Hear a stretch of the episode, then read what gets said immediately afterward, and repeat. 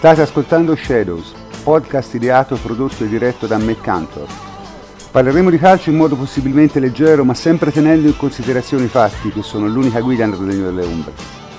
Buonasera, buonasera a tutti. Oggi è il 9 ottobre e siamo ancora qui a parlare di calcio.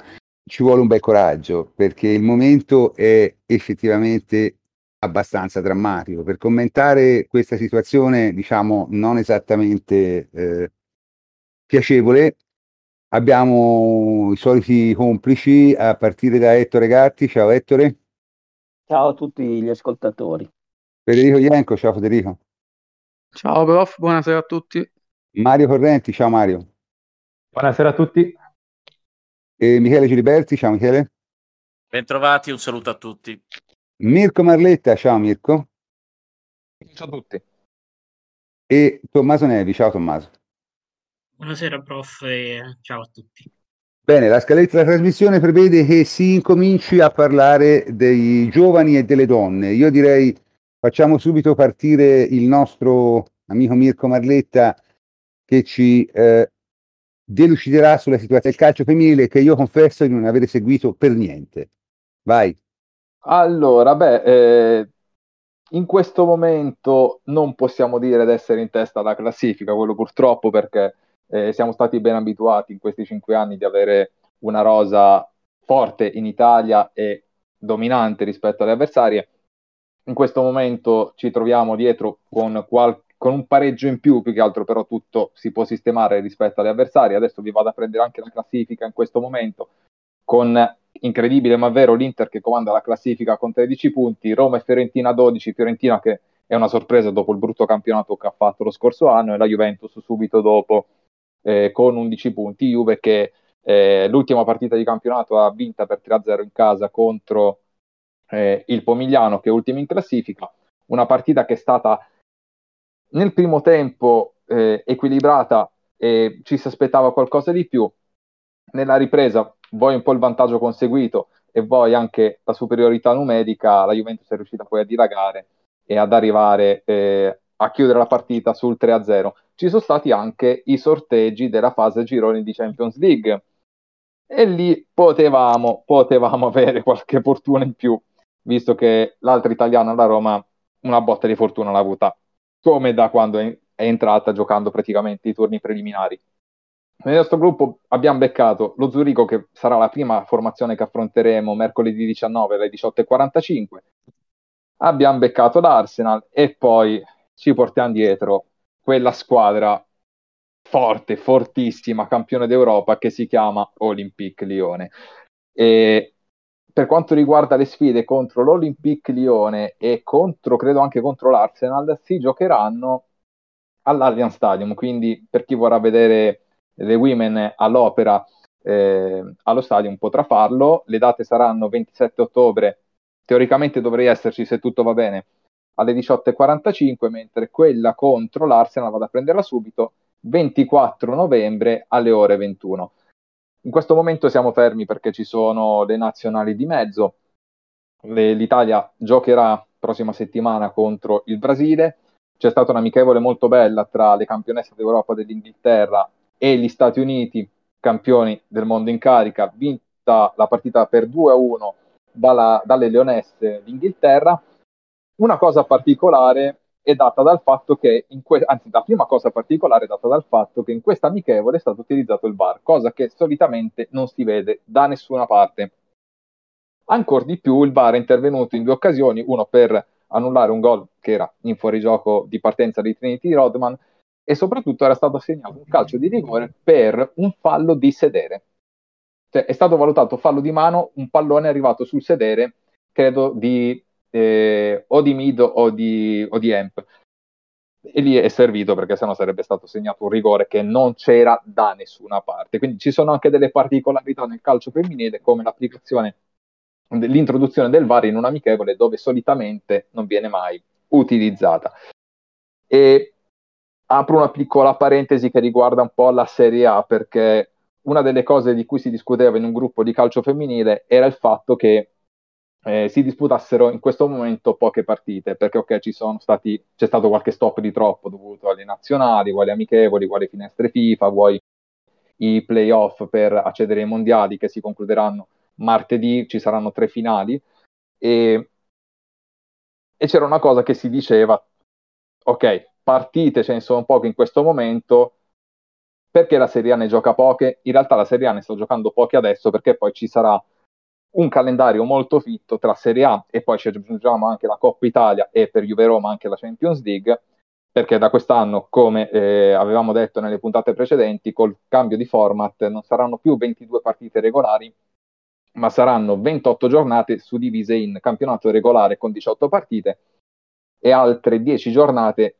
eh, di pool scudetto e pool salvezza. Quindi in realtà non è vero, era una, polemica eh, tirata fuori dal nulla. Un'altra polemica, ma la cito io perché eh, spero, spero di non sentirla e non leggerla più, proposte sul fatto di far continuare la Serie A femminile al di là delle partite delle nazionali, quindi andare avanti a prescindere. Perché cito questo? Perché insieme a un mio ex collega di, di redazione in cui lavoravo fino alla scorsa stagione, si è visto quante giocatrici avrebbero potuto giocare nella Juve se il campionato di Serie A fosse andato avanti a prescindere dalle nazionali. In questo istante la Juventus avrebbe avuto quattro giocatrici titolari, cioè titola- tra titolari panchinare comunque della prima squadra, e poi avrebbe dovuto prendere in prestito le giocatrici eh, maggiori di 16 anni perché gli under 16 non possono giocare in Serie A, ma comunque l'avrebbe presi dal settore giovanile.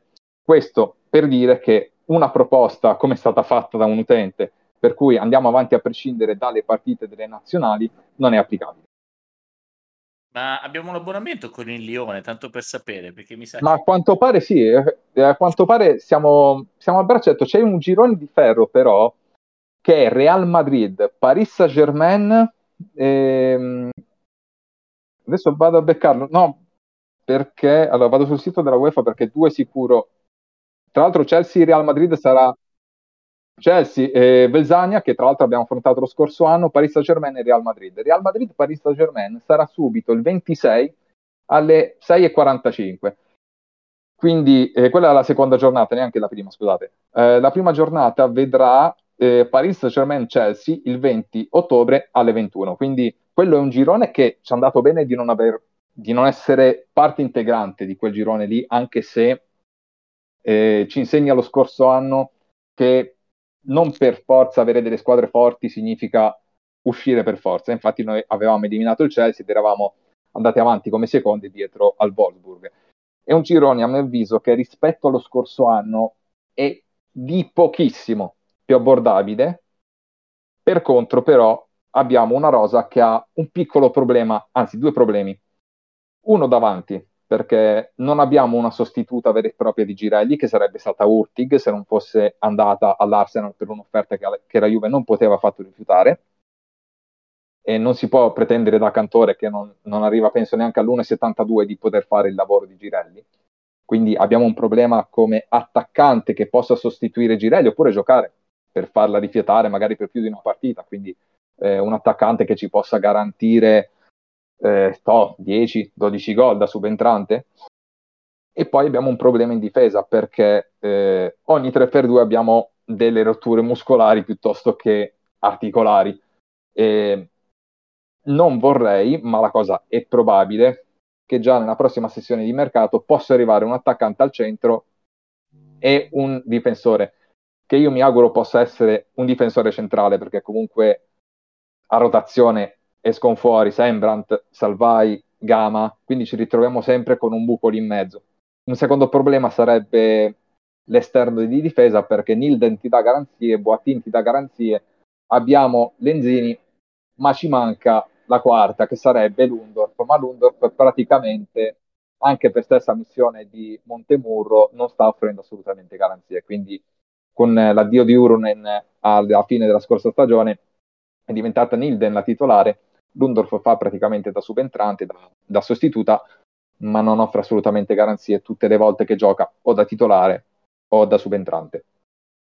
Senti, io avrei due domande. Vai. La prima domanda è: il calendario eh, femminile continua, diciamo, regolare anche durante i mondiali di calcio maschili, giusto? Non sono previsti Sì, sì, sì, no, no, assolutamente non, non, ci si ferma, il calendario andrà avanti, anche perché le partite quest'anno saranno Vabbè. molte di più, per cui non ci In- sarebbe in- modo. In quei due mesi di intervallo troveremo il modo di parlare di calcio femminile e forse faremo un podcast anche sul nuoto, eh, così l'avevo Ma promesso. molto eh, bene, ma molto bene. l'avevo Allora vi promesso. dico, vi dico, visto che mi hai dato l'assist, allora dico intanto le prossime partite, perché eh, domenica 16 avremo la Sampdoria in trasferta a Bogliasco, un'altra trasferta ci sarà il 22 al Vismara di Milano contro il Milan e poi ci sarà Juventus-Fiorentina il 30 ottobre alle 12.30. Perfetto. La seconda domanda che ti volevo fare è, ma questa storia della nazionale spagnola poi, com'è finita? È finita? Finirà? Allora, ieri si sono giocate, anzi l'altro ieri si è giocata l'amichevole tra la Spagna e la Svezia, tra l'altro ben giocata dalla Spagna senza le 15 eh, dissidenti come sono state nominate. Dico la verità, per me continuerà almeno fino a febbraio-marzo finché non si risolve la situazione, tra l'altro è una delle tante situazioni difficili che ci sono in Spagna per quanto riguarda il femminile, però restando in tema della nazionale spagnola continuerà con 15 nuove che testerà durante le partite. Adesso ci sarà un amichevole contro eh, gli Stati Uniti, per cui vorrò vedere anche cosa riuscirà a fare il CT Orgevilda. Eh, potrà andare, può- e gli è andata bene per metà, diciamo, contro la, contro la Svezia, perché hanno pure giocato una bella partita, ma dentro non riuscivano mai a metterla, complice anche la prestazione superba del portiere svedese Musovic, che è del Chelsea.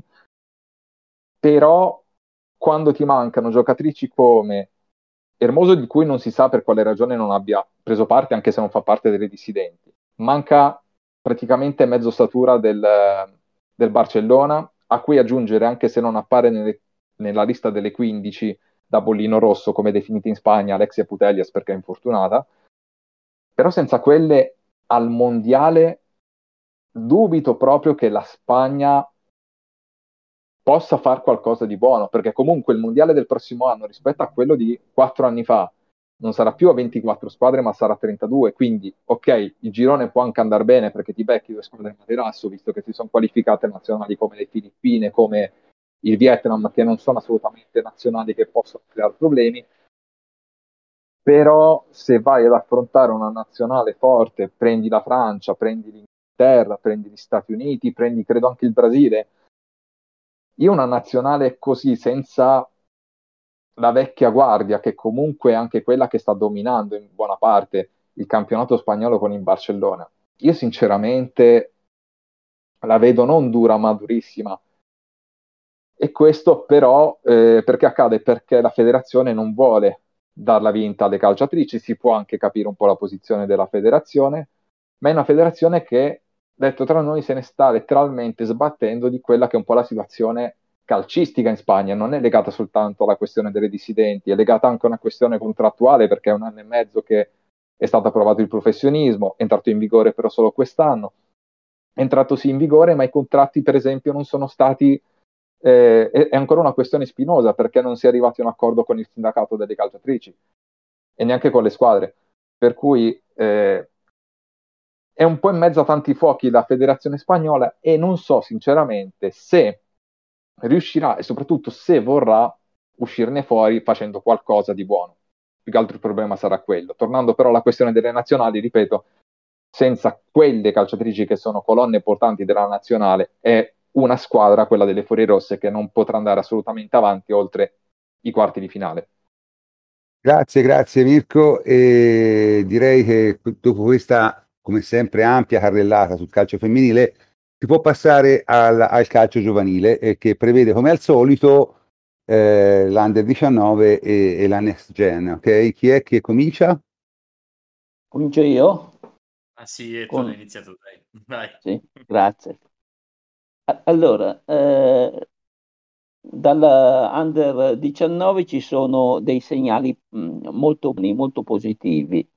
Eh, praticamente dopo sette giornate di campionato siamo primi in, in classifica da soli con 17 punti, senza aver perso nemmeno una partita e ehm, in eh, Youth League stiamo recuperando eh, dopo con un eh, pareggio con il ehm, Benfica e poi con la vittoria 3-1 eh, con eh, il Maccabi eh, israeliano.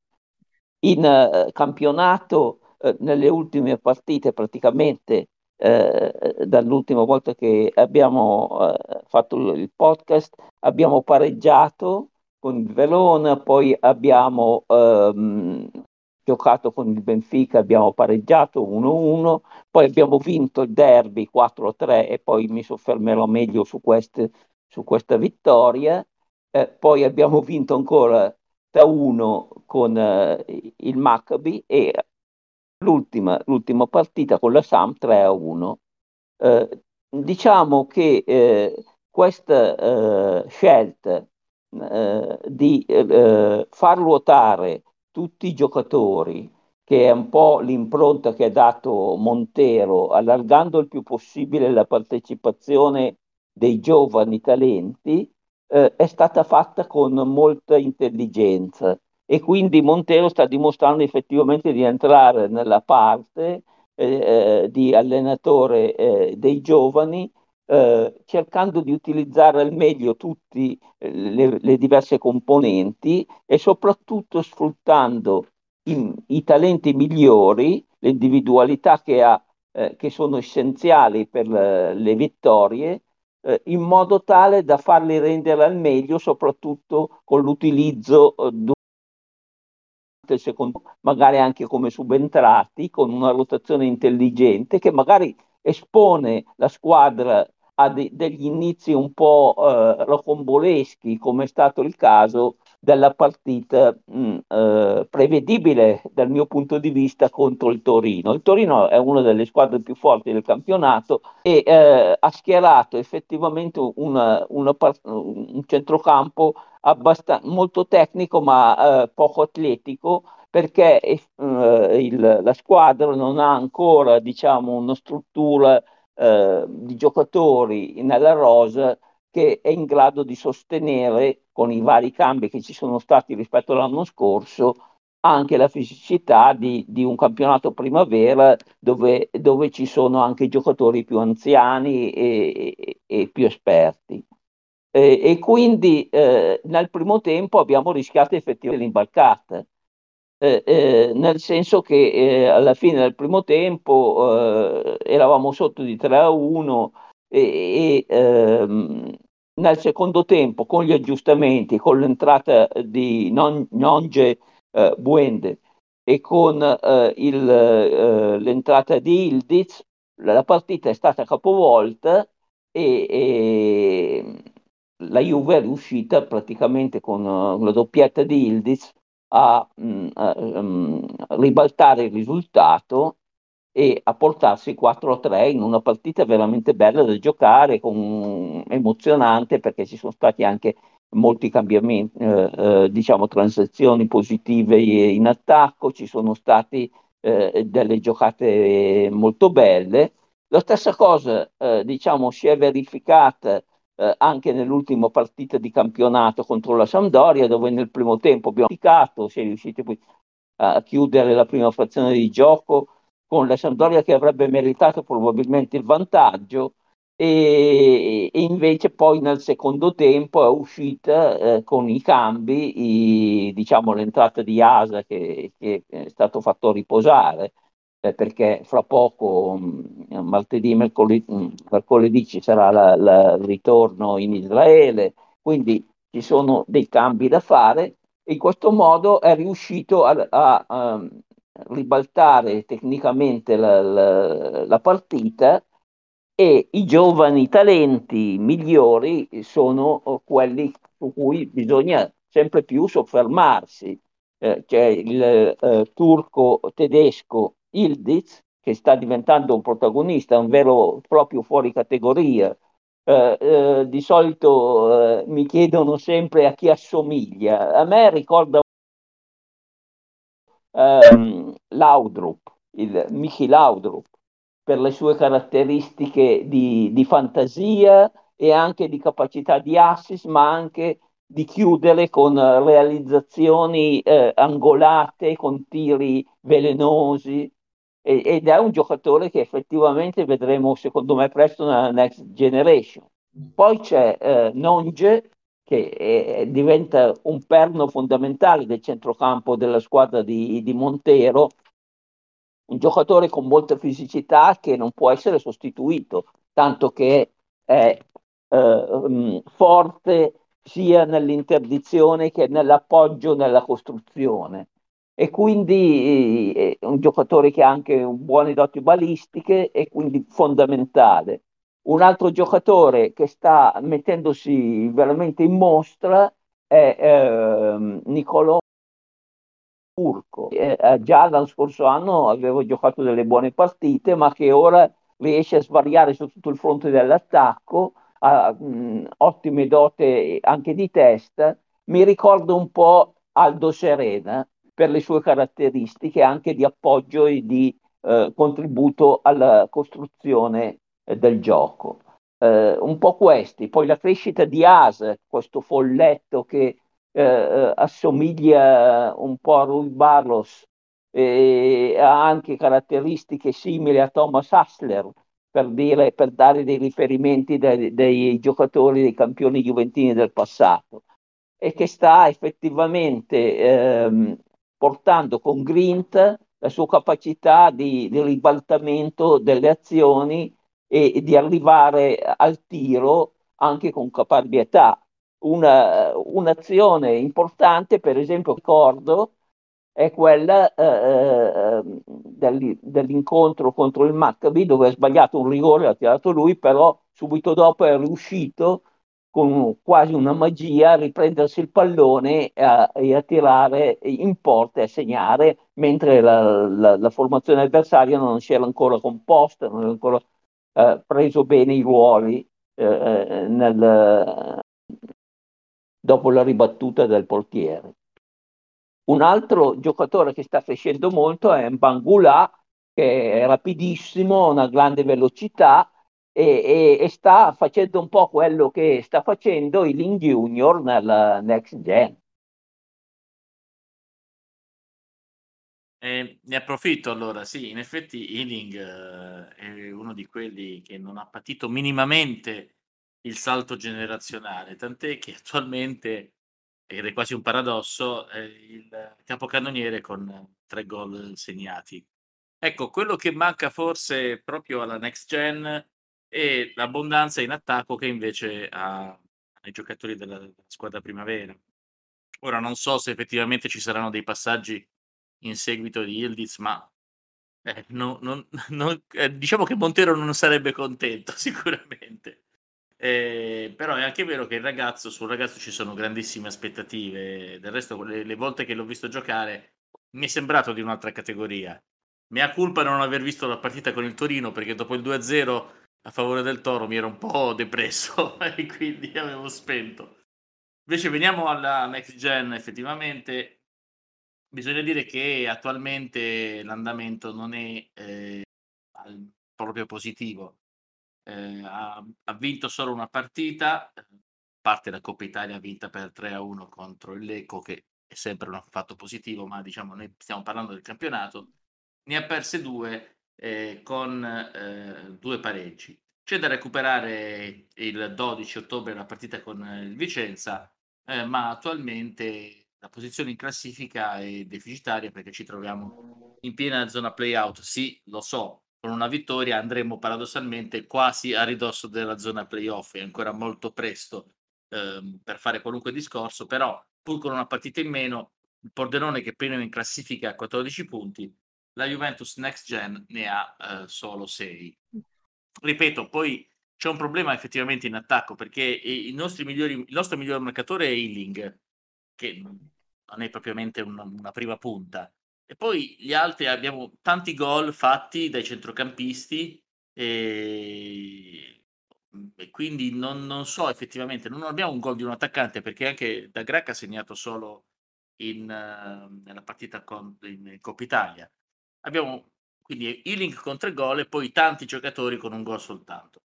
Nel, per quello che riguarda la partita di oggi, ecco, questa è stata più che altro preoccupante perché abbiamo giocato contro il Piacenza che è ultimo in classifica e la partita è finita 3 a 3.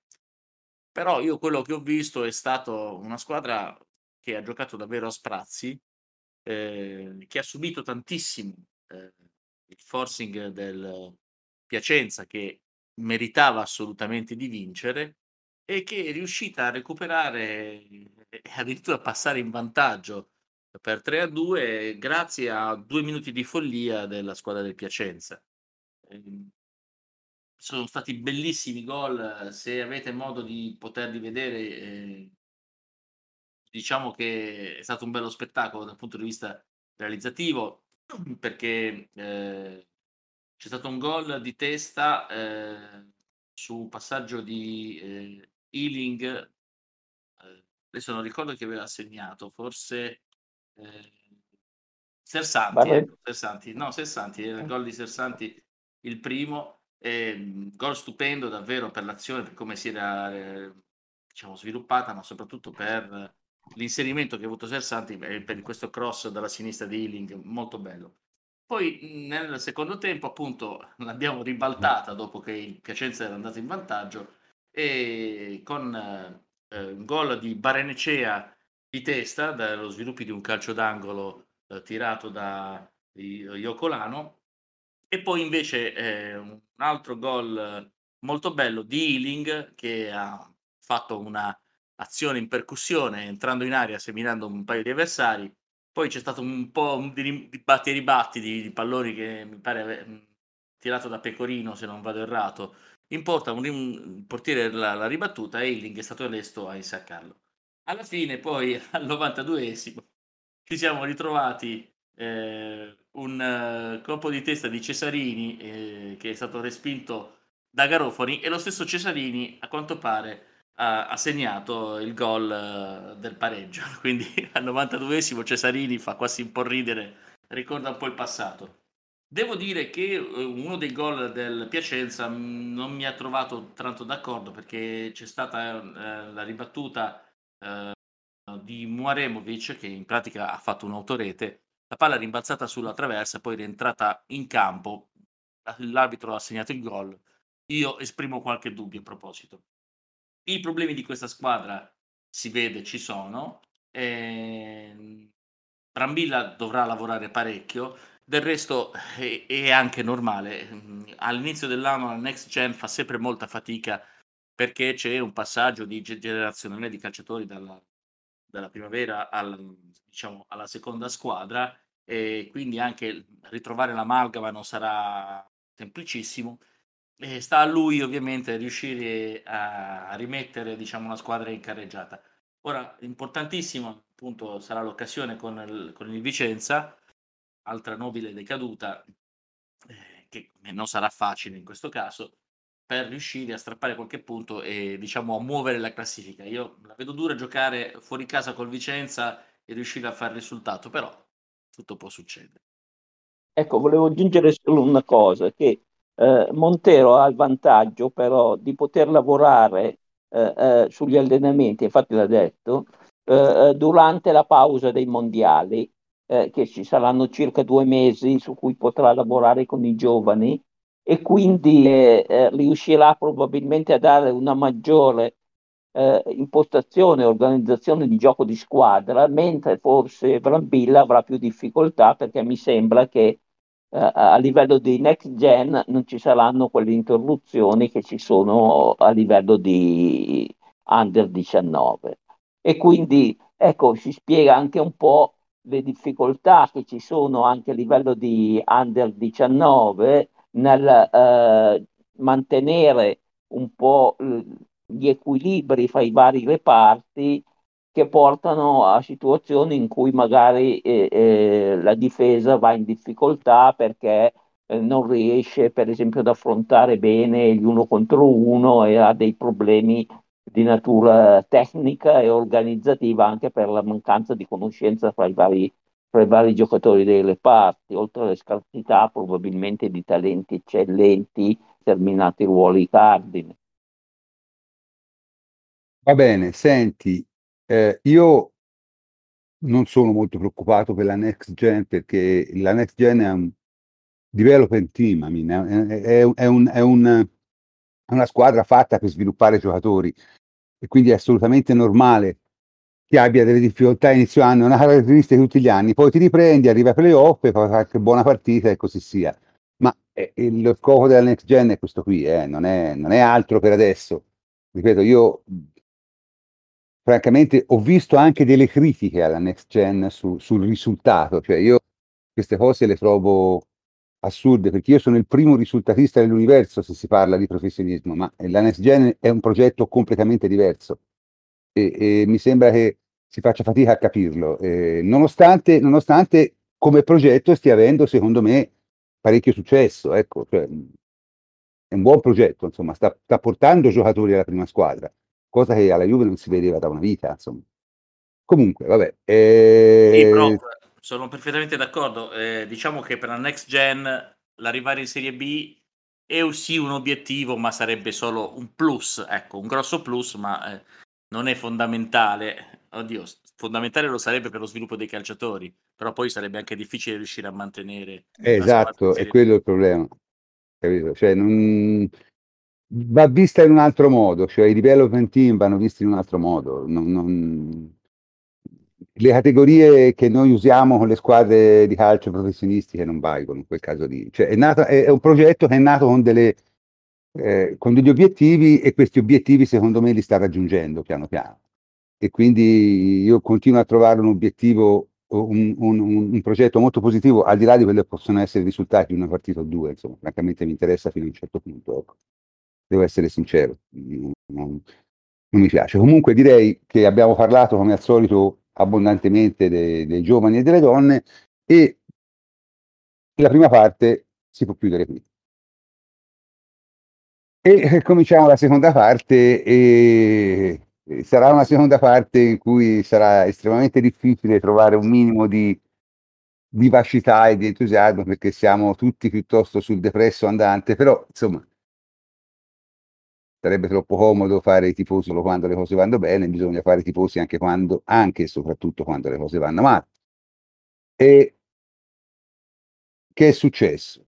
È successo che abbiamo giocato due partite decenti, perché sia quella con la Bologna sia quella con il Maccabi sono state due partite in cui la squadra ha segnato sei gol, ne poteva fare altri 5 o 6, eh, ha corso abbastanza tutta la partita, sembrava aver ritrovato una condizione atletica migliore.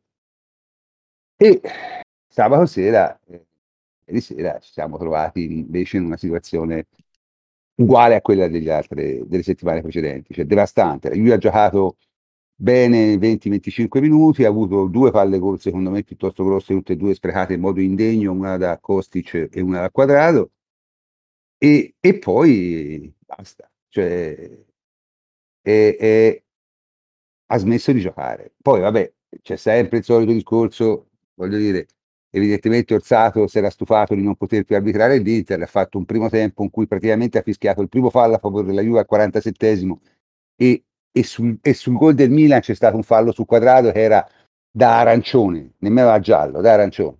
Ma quando giochi male come ha giocato la Juve eh, diventa anche difficile insomma dire queste cose, vanno fatte notare perché tanto oramai è un costante e quindi quando non sei forte queste cose le vedi anche di più, ma o meglio le vedi di più, hanno un, risu- un impatto molto più devastante sulla partita, ma è fuori di dubbio che la Juventus ha grossi problemi.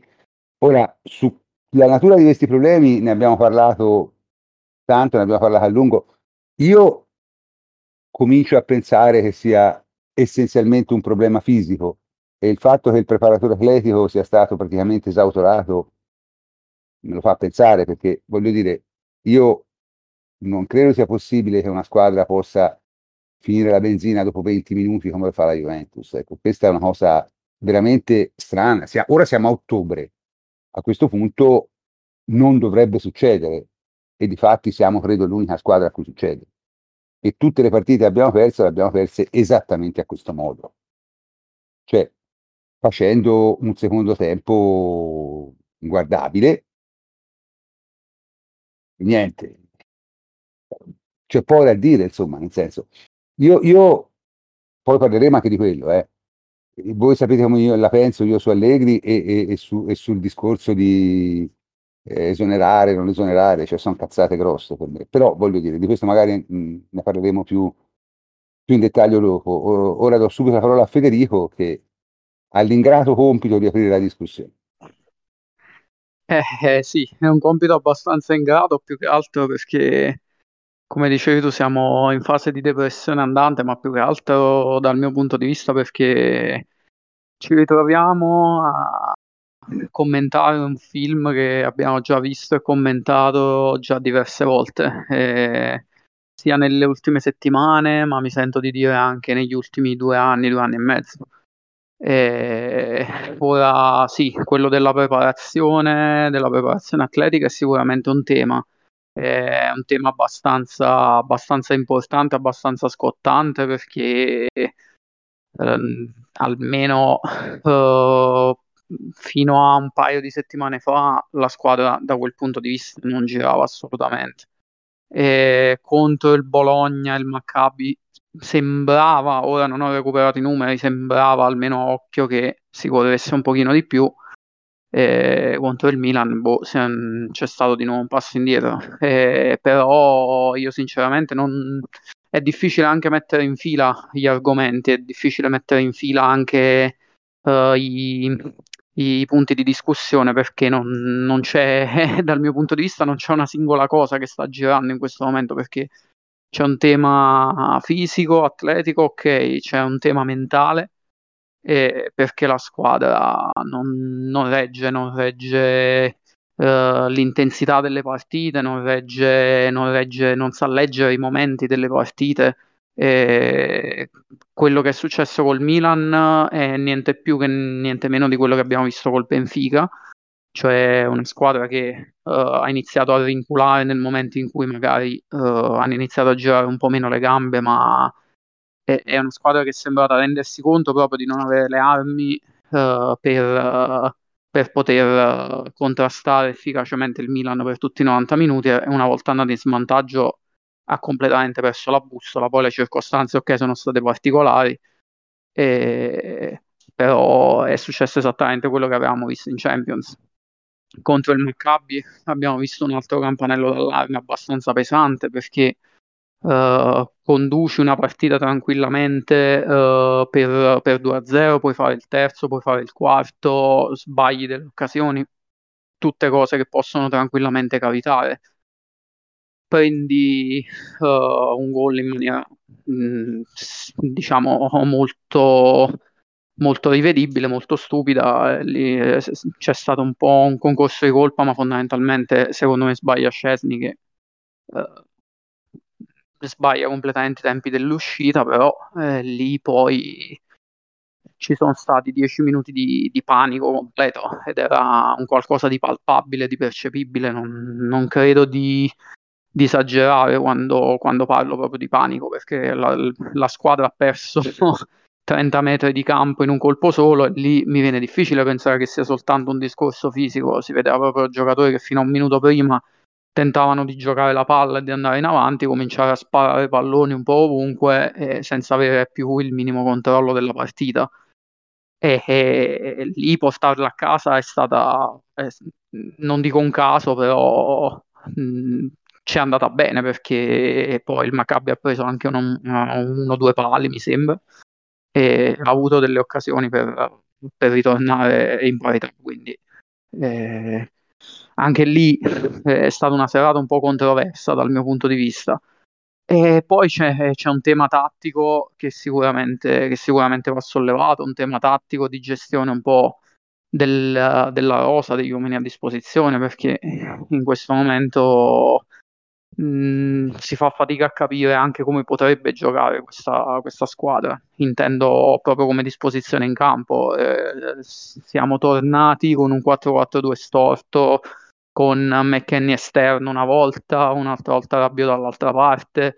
Ci mancano i giocatori in difesa, ci mancano i giocatori a centrocampo, in attacco siamo un po' uh, aggrappati diciamo, alle condizioni di Milik eh, e a Di Maria che speriamo non si possa rientrare senza fermarsi. Eh, però non, è una squadra che seppur uh, si era presentata in campionato rispetto all'anno scorso dando inizialmente un'impressione, un'idea di solidità un po' più, un po più un po' diversa rispetto all'anno scorso, un po', un po' migliorata, e invece poi ha perso completamente anche questa, questa sua caratteristica che era quello che ci si poteva poi aspettare da Allegri, eh, ovvero quello di avere una squadra solida, pratica, eh, cinica, che sapesse gestire le partite con le armi a disposizione e non si vede niente di tutto questo. Quindi è una situazione preoccupante, eh, secondo me, mh, al di là eh, del, del semplice discorso della preparazione fisica. Poi è chiaro, se la squadra riuscisse a correre per 90 minuti, abbiamo visto contro il Milan, uh, i primi 20 minuti sono stati buoni, anche lì si, è, si, arriva a sbagliare sistematicamente le scelte negli ultimi 30 metri, uh, con la Roma avevamo fatto una buona partita, contro il Benfica avevamo iniziato bene, però faccio fatica a pensare che si possa ridurre tutto esclusivamente a quello. E, ripeto, per chiudere il discorso con quello che dicevo all'inizio, a me sembra preoccupante soprattutto il fatto che si vedano cose che abbiamo già visto negli ultimi due anni e mezzo anche con giocatori diversi, ovvero una squadra spaventata che non, non riesce a, a, gestire il campo con personalità e mm, molte cose che abbiamo, che abbiamo visto a suo tempo nel documentario uh, sulla stagione di Pirlo, secondo me potrebbero essere applicate tranquillamente anche a questo inizio di stagione qui. Cioè, uh, i, abbiamo probabilmente pochi leader, quei pochi che ci sono sono uh, mh, praticamente in prepensionamento perché le condizioni di, dei vari Bonucci, Alessandro Quadrato sono veramente pessime e chi va in campo in questo momento non, non, sembra, non sembra, in grado proprio di, uh, di saper gestire le partite, di, di, saper leggere le partite come uh, lo si richiede in una squadra, in una grande squadra, in una squadra di alto livello ed è ovvio che se ti manca questo poi uh, puoi far fatica con chiunque, puoi far fatica contro il Benfica, puoi far fatica col Milan, puoi far fatica anche col Monza, con la Salernitana e via discorrendo. Quindi eh, ogni partita diventa difficile e finché non si riesce ad avere un'inversione di tendenza concreta è difficile tirarsi fuori dal fango perché abbiamo fatto due vittorie consecutive contro Bologna e Maccabi poi alla prima difficoltà ci siamo ricascati dentro quindi eh, è una situazione veramente difficile è difficile secondo me identificare tutti i problemi uno per uno, è difficile trovare anche un singolo responsabile perché è quello che io voglio sottolineare che ora ne parleremo anche volentieri di, di Allegri, Allegri in, Allegri out, però questo purtroppo va detto è il risultato, è il frutto del lavoro degli ultimi tre anni. Questa, questa situazione che stiamo vivendo ovviamente non è un qualcosa che ha creato Allegri da solo. Guarda, io so, nella mia vita ho sempre, sempre andato con, una, con, con un dogma. E, e, il dogma è in campo ci vanno i giocatori. Cioè, su questo non c'è la minima discussione. E io vedo nella Juve, ho visto nella Juve eh, nel, negli ultimi due mesi, e infatti se vi ricordate io l'ultimo podcast su questo ero molto preoccupato quest'anno, molto più dell'anno scorso, perché vedo giocatori che effettivamente non sono più in grado di giocare, non sono più all'altezza, e la cosa terribile è che sono giocatori che sono stati molto forti e un giocatore molto forte che, che, che, che non, non, è più in grado è molto peggio di uno normale. Perché si dice sì, ma dice ma le altre squadre non hanno mica... Sì, ma il problema è che se un giocatore come Quadrado, che era un giocatore fortissimo, dominante su certe cose, eh, non è più in condizione di farle, diventa peggio del terzino della Salernitana proprio perché cerca di fare le stesse cose che faceva prima e non riesce più a farle. Chiaro? Quindi il problema è grosso, il problema è grosso e secondo me non è facile da risolvere e non è, ripeto, non è una questione tattica perché la squadra al momento che quando riesce a, a fare quello che gli viene chiesto di fare gioca bene. Il problema è che non riesce a fare quello che gli viene chiesto di fare. Questo si era già visto in parte l'anno scorso, ma quest'anno è ancora più evidente, ancora più evidente. Secondo me semplicemente è la situazione irrimediabile, cioè nel senso devi, devi eh, ti stringere i denti, andare avanti in qualche modo e poi l'anno prossimo ci pensi, insomma, cerchi di fare una squadra migliore perché è quella lì alla fine, il trucco di tutte le cose. Su, su questa parte non concordo molto, prof, perché la stagione è lunga, la squadra in realtà uh, no, non è così male o non è quella che abbiamo visto fino, fino ad adesso, Maggio, ma ovviamente anche per responsabilità, eh, direi, grosse responsabilità de- degli uomini eh, a disposizione, perché se sei in questa situazione non, non, è colpa di una persona, due persone, ed è anche inutile la uh, caccia al, uh, al piccione. Tommaso, però una cosa, una cosa va detta, cioè te hai dei giocatori che non sono più in grado di dare la causa. Sì, prof, ma hai fatto un punto con Monza, cioè due punti con uno, un, un non vuol dire, non vuol dire, mettendoci la Salernitana, cioè una roba che anche un Alessandro Bollito No, è questo ma il punto, sì, prof, ma non dai. è così, non è così. Alessandro, sì, Bollito, Alessandro Bollito, un giocatore, un gran giocatore bollito, vale meno di un terzino medio. Ma pure Candreva è bollito e non era manco un gran giocatore. Forse perché non lo era. Tenuto Forse perché non lo era, è proprio questo il punto. Cioè, è, è, la, è, la, famosa sindrome di Dida, ve lo ricordate Dida? Dida è stato un grandissimo portiere finché ha durato, al momento della smessa era una pippa inguardabile, perdevi le partite no, per colpa sua. No, no, non è un problema tecnico, non può essere un problema tecnico, questa Juventus è molto superiore no. a quello che ha dimostrato, ma co- come detto allora, non è sicuramente, sicuramente, sicuramente sarà, è superiore a quella dimostrato. Io contesto solo questo fatto, che quando i giocatori sono arrivati alla frutta, specie se sono stati bravi, diventano peggio del giocatore medio. Perché questo è il punto.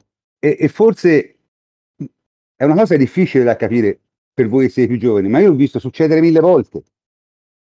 Cioè, io ho visto la, la fine di Ancelotti. Ancelotti è stato un centrocampista fantastico. Io ho visto la partita in cui lui ha finito di giocare, poi ha continuato, ma quella partita lì ha finito. È chiaro? Cioè, succede. E quando un giocatore che è stato forte improvvisamente non lo è più, diventa dannoso, molto più di un giocatore medio. Tu hai fatto l'esempio di Candreva. Candreva è sempre stato una mezza sega, è rimasto una mezza sega.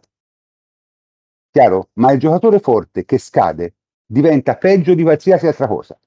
E, e, e se non sei convinto, guarda Alessandro, guarda Quadrado, guarda lo stesso Bonucci. Cioè, è così. E questa, ti dico, non è una giustificazione, è semplicemente notare un fatto che io noto da che seguo il calcio. Chiaro? È, è, a questo modo. Ma in questo momento la Juve è in questa situazione. Eh. Anche, il problema della Juventus in realtà non sono solo Bonucci e Alexandro, cioè fossero loro il problema e stessimo in questa condizione esclusivamente per loro, sarebbe comprensibile, ma non è solo per loro, non è colpa loro, non è mancato rendimento loro, abbiamo ma una serie di giocatori di a inizio carriera o al picco che sembrano non avere minimamente idea di, di dove si trovino. È, è, una squadra per anche ovviamente per colpe proprie perché a una certa i giocatori egoisticamente si fanno gli affari propri. È, è una squadra che sembra in campo, nonostante ad esempio Allegri urli, provi a dare indicazioni, provi qualche aggiustamento, eh, sembra sciogliersi alla, alla prima difficoltà e non avere nemmeno la, l'amor proprio di uh, reagire e, e, sembra non, non banalmente uh, essere talmente tanto sfiduciata da, da, mm, da, dare la sensazione che non gli pesi uh, il risultato che stanno no, non facciamo, Tommaso, non facciamo letteratura, però non è così. Cioè, il problema ma è che... No, ma è così, ma è palesemente, ma ce lo siamo detti anche con qualcuno qui dentro uh, in, in, in privato. È, è, è, una Juventus che banalmente è alla deriva. Sì, ma il problema è che quello che la Juventus è alla deriva è, cioè, è come scoprire la, la, l'acqua calda, nel senso, sono i fatti che te lo dicono. Forse è un pochino più complicato cercare di capire il perché o cercare delle motivazioni. Te dici comunque no, perché se te una squadra, una squadra è 11 giocatori che giocano, se te di questi 11 Ma anche giocatori... 23 in realtà. Sì, anche 23, ma diciamo al momento che giochi sul campo sono 11, no? Se te di questi 11 improvvisamente 3 o 4 non sono più in condizione di fare le cose che facevano, la squadra perde coesione, perde qualsiasi cosa. Non è che uno gioca un po' peggio, uno non, non gioca, non riesce a giocare. È esattamente quello che sta succedendo alla Juve. La Juve non riesce a giocare.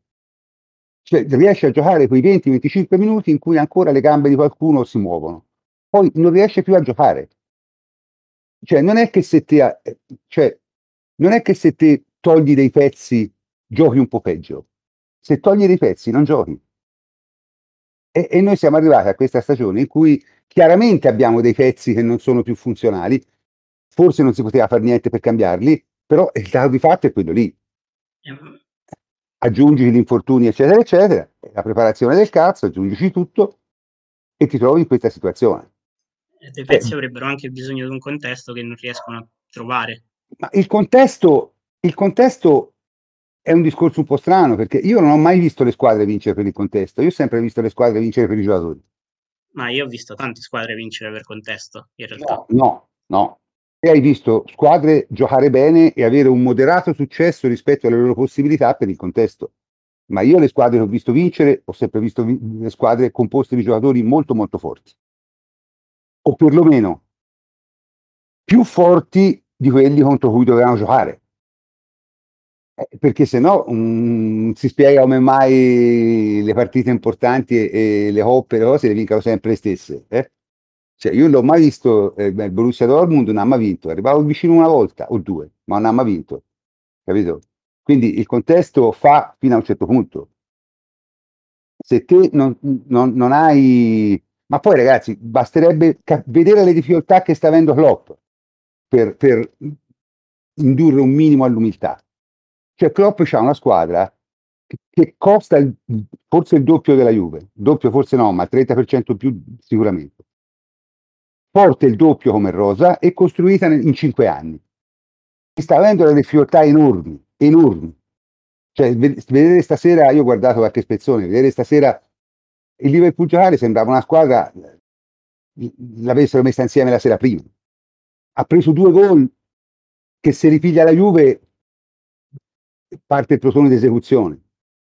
Cioè, bisogna stare attenti a quando si dicono queste cose, perché ripeto, una cosa è eh, enunciare i fatti, no?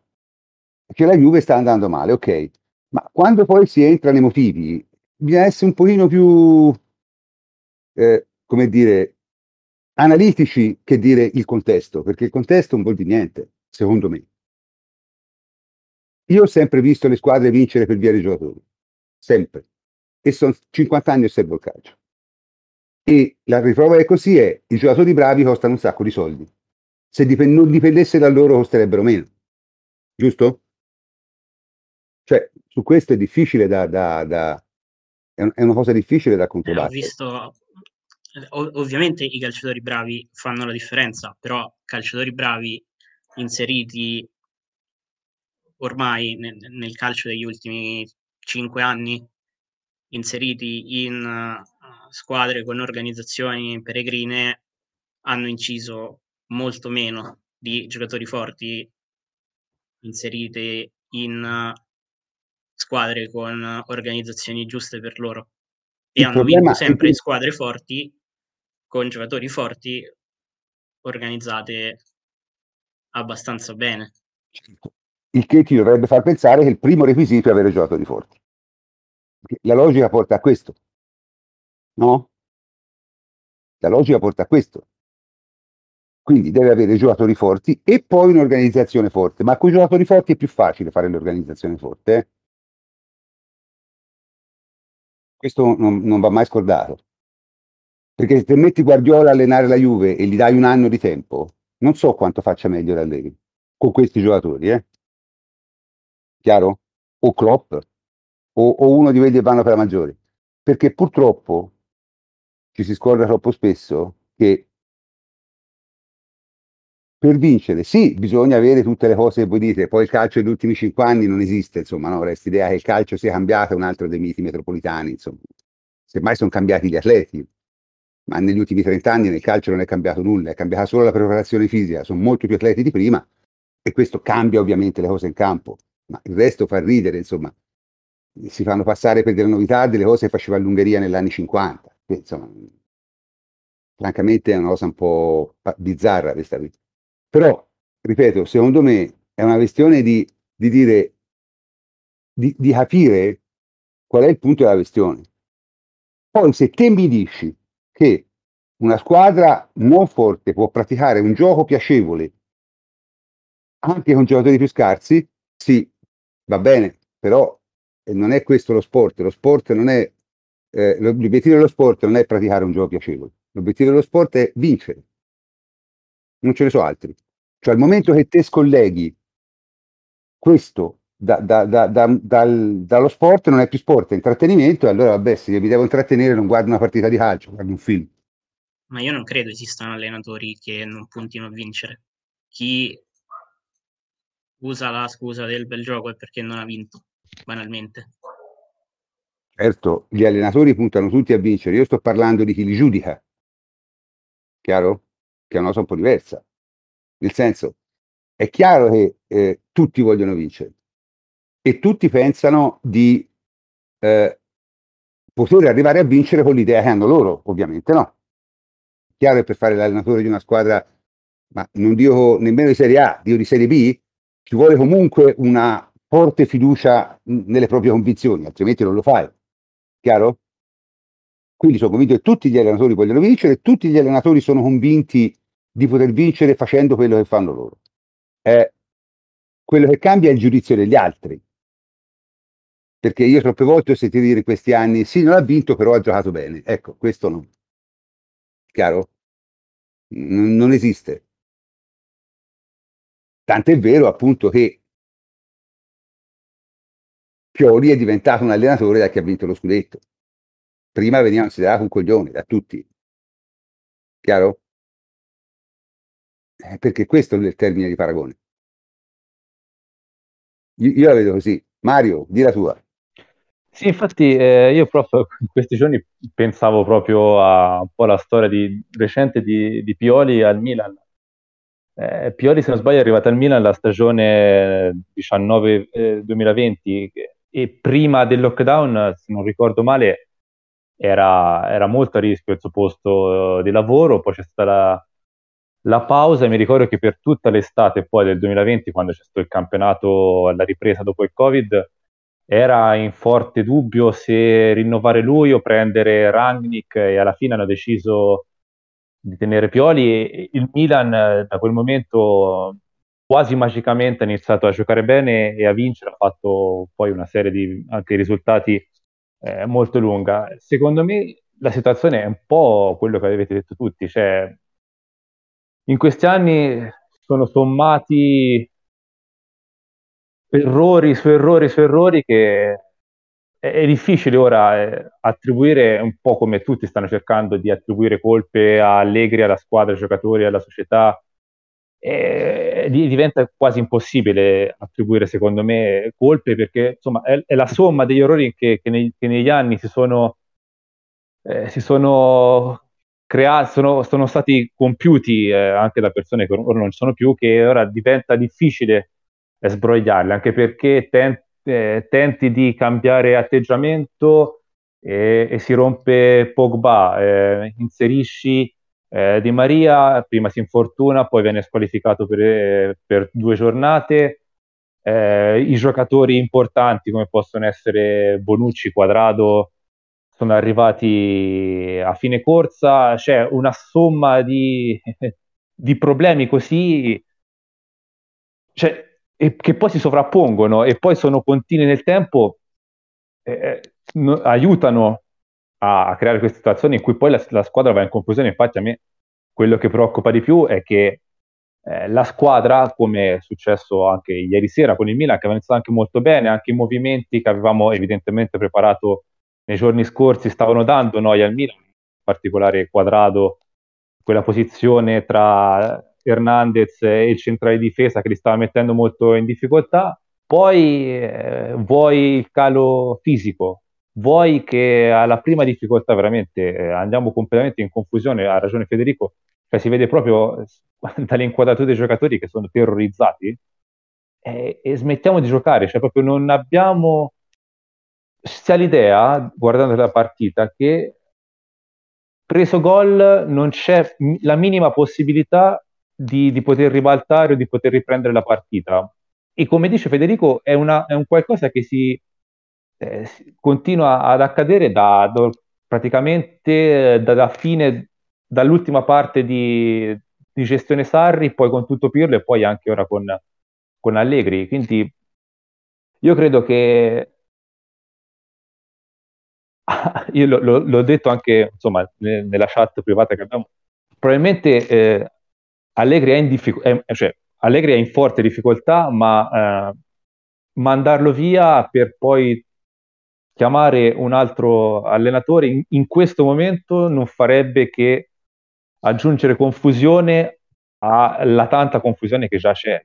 Io perlomeno la vedo così, anche se comunque effettivamente la situazione è, è tragica perché guardavo la classifica eh, in campionato, insomma, siamo siamo già molto in ritardo sul, sul quarto posto. In, in, Champions League, insomma, n- non ne parlano in molti, ma eh, anche lì la situazione è, è, molto seria perché probabilmente dovremmo fare risultato con il Paris Saint-Germain, eh, oltre che a dover vincere a Lisbona, che vista, vista la situazione la vedo molto difficile.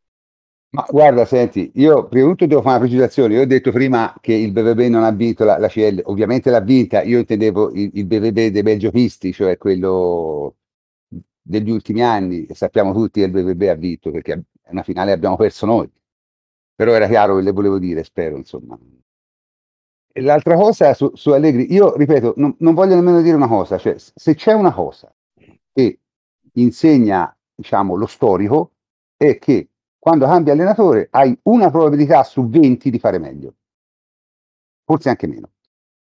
Perché se voi prendete tutte le squadre che cambiano allenatore degli ultimi, che hanno cambiato allenatore negli ultimi dieci anni, vi renderete conto che sono ben poche quelle che ne hanno tratto giovamento. Poi è chiaro, ci sono le eccezioni che, che, che eh, rimangono negli occhi di tutti, ma per quelle eccezioni che ci sono state, ci sono altri 100 casi in cui è andata peggio. Quindi, eh, prima di pensare a un cambio di allenatore in corsa per una squadra come la Juve, bisogna pensarci tanto, cioè noi abbiamo visto quello che succede quando si è cambiato un allenatore in corsa, eh? insomma, non è stato un bello spettacolo, francamente. Chiaro? Quindi questa, questa secondo me è una cosa proprio fuori da qualsiasi eh, logica e, e, e, e, mi spiace veramente che, che, si sia arrivati a un punto tale, perché è una cosa proprio, io credo che ormai Allegri non sia più neanche una questione tecnica, cioè, cioè semplicemente è stato, ormai sono delle antipatie personali, cioè è diventata una forma di, di, di antipatia nei confronti di un, gioco, di, di un allenatore, per me inspiegabile perché l'allenatore più vincente nella storia della Juve, dopo Lippi forse, però è così, cioè c'è una parte del tipo Juventina a cui Allegri sta pesantemente sui coglioni perché ovviamente ha le sue idee, ma il problema è che chi non ama Allegri spesso non ha le sue idee, ma ha le idee di altri. Questa è, è, un'altra vecchia storia che, che, che, si diceva. Ma ripeto, io non sono qui a difendere Allegri, Allegri sta facendo molto male questa stagione. Se continuasse su questo andazzo per tutta la stagione una, una sostituzione sarebbe probabilmente inevitabile, ma parlarne ora secondo me non ha il minimo senso. Perché non servirebbe a niente, anzi servirebbe, come ha detto giustamente Mario, a, a fare peggio, al 99,9%. Poi è chiaro, se si pensa di poter avere culo, eh vabbè, si disse sperando. Eh? D'accordo? Michele, vuoi dire qualcosa anche te? Io sono rimasto perplesso perché mi sono andato a guardare eh, i dati anagrafici. Adesso, en passant. Eh, Bonucci ha 35 anni, ok. Quadrado ne ha 34, Alessandro ne ha 31. Cioè, 31 anni dovrebbe essere, non dico nel suo prime, però quasi. Ieri si è perso Tomori in maniera imbarazzante, era a due metri a marcarlo, non ha fatto il fuorigioco e gli ha permesso di segnare. Ok, non voglio buttare la croce addosso ad Alessandro, però a volte ci sono questi episodi che ci vanno male o per, non lo so, distrazioni, per quello che volete voi e, e poi la squadra si sgonfia. Ecco, vorrei ritornare al tema iniziale. Duriamo 20 minuti. 20 minuti anche belli, se vogliamo. Quadrato stesso avrebbe potuto fare un passaggio invece che tirare in porta all'inizio e, e magari qualche altra conclusione meritava un esito migliore. Poi ci sgonfiamo improvvisamente, ci, ci deprimiamo, non riusciamo più a risollevarci, non lo so se è tutta una questione fisica, davvero non riesco a dare una spiegazione.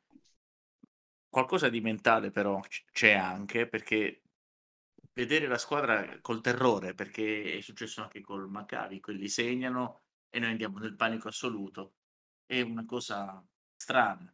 Ok, Tommaso mi fa notare nella chat che, che i brasiliani sono particolari. Ti parliamo di Cafu e Dani, e Dani Alves, giusto per Eh, fare due sono particolari, appunto ci sono quelli che hanno carriere lunghissime e quelli che a un certo punto scoppiano e non si capisce perché. Vorrei recitare Dida. Dida sì, per tre anni è stato il miglior portiere dell'universo conosciuto, e poi è scoppiato. Eh, ok, completamente. è Cioè non è che è diventato un po' peggio, è diventato un portiere che ti faceva perdere partite. Chiaro? Mi fa impazzire questa differenza, diciamo, di atteggiamento tra giocatori della, voglio dire, con caratteristiche almeno della stessa nazionalità, vengono dallo Sai, stesso il il Brasile fa circa 120 milioni di abitanti, insomma, vero, c'ha, c'ha una variabilità, eh? notevole. Va bene, comunque sia. Eh, certamente è uno di quelli che mi ha deluso di più negli ultimi anni. L'altra cosa che volevo far notare è che quello che succede poi quando vanno in nazionale è, è del miracoloso, si riprendono tutti, tutti giocano bene, tutti, anche Bonucci in nazionale ha fatto benissimo, è stato tra i migliori quando è stato chiamato nelle. Perché il livello è più basso. Non lo so, prof, cioè... È sicuramente più basso nelle nazionali il, livello. Sì, Cioè, sarà, anche più basso, ma è più basso del Monza, cioè, prof, cioè, non, non è più basso in paragone. È più basso in una- paragone. E comunque si ritorna al solito discorso, il Monza. Il Monza, il Monza è un episodio. Non è che te sei più scarso del Monza. Cioè, io il Monza 10 volte ne vinci 9 e mezzo, anche quest'anno.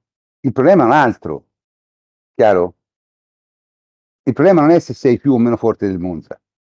Il problema è se sei in grado di praticare, di fare un campionato di un certo livello, che non vuol dire giocare col Monza, vuol dire giocare 38 partite in un certo modo.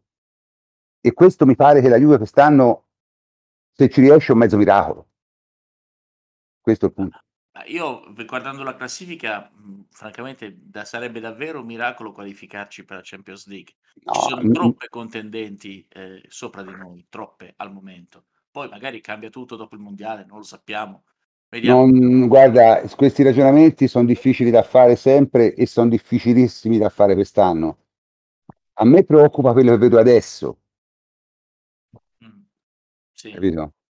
Que- no, mm, quello, quello che succederà a gennaio non lo sappiamo, non lo possiamo sapere ed è inutile parlarne. Abbiamo già visto che quando un camp- abbiamo visto col Covid che quando un campionato si interrompe e ricomincia, spesso e volentieri certe cose cambiano. Chiaro? Speriamo cambino in meglio. Io già Ed è anche normale, non lo so, non lo so, però diciamo che ci saranno sicuramente delle differenze. Squadre che sono andate bene la prima parte non andranno bene la seconda, squadre che sono andate male la prima parte andranno meglio nella seconda. Questo è sicuro. Quali che siano queste squadre non è dato saperlo, però sicuramente ci saranno delle cose di questo genere. Questo è sicuro al 100%, perché succede sempre quando si fa una, una pausa così lunga, io per so- mille motivi. Io non, non- sono preoccupato per la prossima puntata del podcast perché se penso che dobbiamo eventualmente commentare la partita col Maccabi E con la trasferta con il Torino già ho il sudore freddo. eh, io non vedo, cioè, oh, ragazzi, però non esageriamo, nel senso, se no è troppo facile veramente eh, fare i gay col culo degli altri, cioè se, se si tifa la Juve, si tifa la Juve. No, per carità, prof, l'ho tifata in Serie B, Eh, figuriamoci. ora, se no, veramente. Anzi, anzi, ti dirò di più, in Serie B mi è tornata la passione che avevo un po' perso con la scellerata Juve di Capello, che francamente, fan- giocatori fantastici, ma insomma, era inguardabile davvero, almeno per i miei gusti. Ma al di là di tutto, cioè... Io gli ho già spiegato che non guardo il calcio per divertirmi, se mi voglio No. divertire guardo altre cose. Eh, lo so, però, prof, eh, non so, quella Juve mi è rimasta un po' sul gozzo, soprattutto perché avremmo... Lo capisco, ma a me mi è rimasta sul gozzo perché non ha vinto Eh, in, in paragone alla forza che aveva, semmai quello sì. appunto, eh sì, appunto. Ma è quella la cosa, eh, di, di- ma infatti la critica più grossa che si può, si può muovere a capello è quella lì, non di aver giocato un gioco male o bene, ma quello di, specialmente in campo internazionale, di non essere andato avanti quanto la squadra sembrava poterlo fare a livello di forza di giocatori. Tutto qua. Chiaro? Perché ti ripeto, quest'idea che col calcio bisogna divertirsi è un'idea un po' inostrana, cioè eh, che, che contrasta proprio con l'idea di, di- di- con l'idea di quello che è questo, questo, questo sport. Insomma. Se fai il tifoso, fai il tifoso, e se fai il tifoso hai degli obiettivi. Il divertimento è un'altra cosa, insomma. L'intrattenimento si fa con altri mezzi. Poi, se per qualcuno scaccia intrattenimento, eh, bene per lui, ma non si dichiari tifoso e forse neanche esperto di calcio, perché a questo punto dubito, insomma. È, un, è un- uno che apprezza, no? Ma non, come si dice, un fan, eh? ma, ma non un supporter.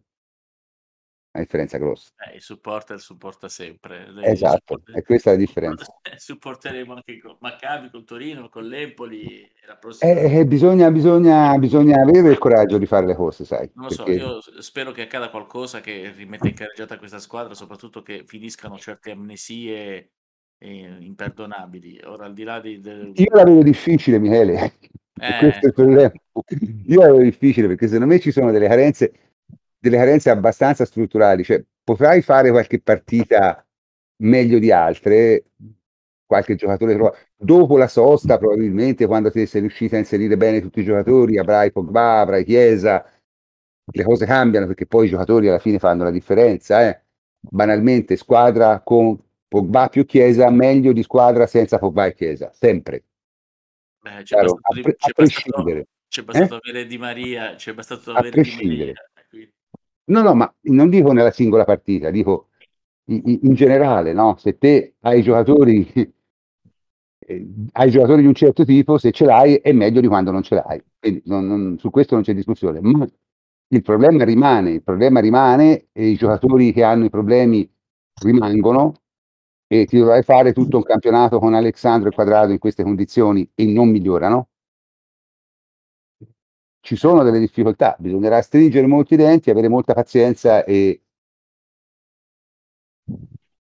e evitare di farsi prendere dallo sconforto, che non è una cosa facile, lo capisco, però, però dobbiamo farlo. Io prof, eh, su, sul discorso vorrei tornare un attimo sul discorso allenatore perché per Torniamo, fare una, torniamo. ri- sì, ma una riflessione molto rapida. E, diciamo, partendo dal presupposto che eh, arrivati a questo punto, se penso che qualsiasi tifoso eh, andrebbe tranquillamente oltre Allegri se ci fosse la certezza di fare meglio con un qualsiasi altro allenatore, cosa che ovviamente Eh, ma non è non così c'è. banale, non è così scontata. E, Cioè, quello che voglio dire è che ovviamente noi non, non possiamo, eh, non, non possiamo avere certezza di quello che può succedere, eh, di quello che può succedere in questa situazione e volevo tracciare un parallelo che diciamo in queste settimane sta, sta diventando sempre più ingombrante, forse inquietante, che è quello con, con il Manchester United che, che stiamo vedendo in Premier da qualche anno. Questo solo per portare un controesempio, perché poi, ripeto, esiste, fosse- esiste questa possibilità, esiste questa possibilità. La bravura, quando si interrompe un ciclo, esiste sempre questa possibilità. La esatto, bravura di una perché, società di solito sta eh, nel, nel, ridurre al minimo le, le, le conseguenze. Eh, esatto, esatto, perché se avessimo, se avessimo, la certezza che ci sia un'unica componente che è quella chiave da, da cambiare per poter raddrizzare le cose, lo faremmo e tutti contenti. E il termometro del fatto che è una situazione molto più complessa è, è questo, cioè che ci sono altre situazioni in cui uh, vedi che ci sono del, tutta una serie di componenti che si accavallano, che aumentano poi la complessità del problema e lo rendono di difficile analisi, perché ora sfido chiunque a trovare la soluzione ai problemi del Manchester United di, degli ultimi anni, perché non può essere un problema di soldi, non può essere un problema di guida tecnica. Hanno cambiato allenatori partendo da Moyes, uh, passando per Van Gaal, Mourinho, Solskjaer, Uh, adesso c'è Tenag e nessuno di questi allenatori verrà ricordato come un coglione che ha rovinato la storia del Manchester o che comunque è stato l'unico artefice di una stagione disgraziata per il semplice motivo che il Manchester sono 10 anni, 15 anni che fa fatica a tornare su determinati livelli. E sono, hanno sempre avuto squadre molto forti sulla carta, hanno sempre speso tanti soldi, eh, eppure c'è ancora la sensazione, anche quest'anno si è visto nel derby contro, contro il Manchester City, di, avere, eh, di, di, essere di fronte a una squadra che non, non, è uscita dalla propria crisi e che è ancora senza identità. Eh, nonostante, nonostante, tutto quello che ha passato e tutto quello te- che è trascorso, sembra, proprio, sembra essersi cre- creato proprio un clima totalmente tossico intorno alla squadra che rende impossibile metterci mano in qualsiasi modo perché ora ma, ma sono, sono stati cambiati anche è... allenatori con filosofie perfetto. diverse. E allora, e allora vediamo un po' qual è il punto, cioè se secondo te quello che hanno fatto loro non ha portato a niente, quale sarebbe la prima cosa da fare? Non fare uguale, giusto? Eh sì. Non fare sì. uguale. Allora, cos'è che hanno fatto loro? Loro hanno cercato di eh, vincere, ritornare forti andando dietro alle mode. Prima Moyes che era l'allenatore del momento, poi Van Gaal che era l'uomo della provvidenza, poi Solskjaer che era il loro pirlo, poi, eh, poi che hanno chiamato? Eh, Ma, eh, Murigno, Murigno, il sistema... No, Mu- sì, no, Murigno, c'era, Murigno c'era prima, adesso c'è uguale. Cioè, ah, poi Tenag, l'ultima moda, il calcio olandese, quello bravo che, che, che fenomeno mondiale che insomma poi si è capito mi ha fatto l'Ajax andare in semifinale di, di, di CL, ci aveva giocato di forti. la breve parentesi di Rangnick che prima che dopo sì. aver rifiutato il Milan è andato lì. Eh, sì, vabbè, insomma, lì. hanno fatto ridere polli, sono andati dietro al, al, al... Ecco, noi bisognerebbe non fare così per ora. Cioè, abbiamo già seguito le mode andando, prendendo Sarri, follia totale. Abbiamo seguito abbiamo pagato l'incazzatura da Agnelli con un anno di Pirlo. Avevamo fatto, secondo me, la cosa giusta, che dare quattro anni di contratto a uno che sappiamo già che è bravo e che ha vinto. Chiaro? Non facciamo l'errore di fare la solita cosa. Sì, ma infatti perché, il, era... il problema è allora, quan, quan, allora, quando è che la Juve è uscita dalla crisi post eh, diciamo, ultimo ciclo, il ciclo Platini, d'accordo? Quindi post 83. Quando è che è uscita da quella crisi? Nove anni senza vincere? È uscita da quella crisi quando ha ripreso Trapattoni, che non ha fatto cose fenomenali per quattro anni, ma ha messo le premesse per far partire il ciclo di Lippi. Chiaro? Te hai rinunciato. Sì, ma... No, no, dicevo sì, ma infatti eh, il mio è un controesempio per dire che in questo momento, cioè l'onda del momento è quella di dire va data una sterzata, va cambiata la, va cambiata la guida tecnica perché è l'unico punto su cui al momento può intervenire e quindi eh, al momento diciamo il 99% dei tifosi eh, vedrebbe con favore se cadesse la testa di Allegri. Quello che dico sono, io, io ho portato... Sono, perché sono bambini viziati. Eh, infatti ho portato questo controesempio per dire occhio perché è ovvio, io sarei, conte- sarei il primo a volerlo fare se fossi sicuro che le cose possano cambiare, però occhio perché non è così semplice e le situazioni spesso sono più complesse di quello che vediamo, quindi eh, c'è una tendenza alla semplificazione che secondo me è data anche dal, dallo scolamento, dalla frustrazione di, di, quello che stiamo vivendo. Ecco, semplicemente voleva essere questa la mia, la mia parentesi. Il, il problema è sempre il solito, cioè se te vuoi evitare che succeda quello che hai visto succedere agli altri, non devi fare come hanno fatto loro. Questa è la prima cosa. Può darti che tu non ci riesca lo stesso, ma se fai esattamente le cose che hanno fatto altre squadre e l'hanno portate a cose non simpatiche, eh, eh non mi pare una grande idea. Cioè già hai fatto la sciocchezza di cambiare, già hai fatto la sciocchezza di mandare via Allegri la prima volta. Poi hai cambiato tre allenatori in tre anni, ora lo vuoi cambiare ancora? Cioè, che senso ha?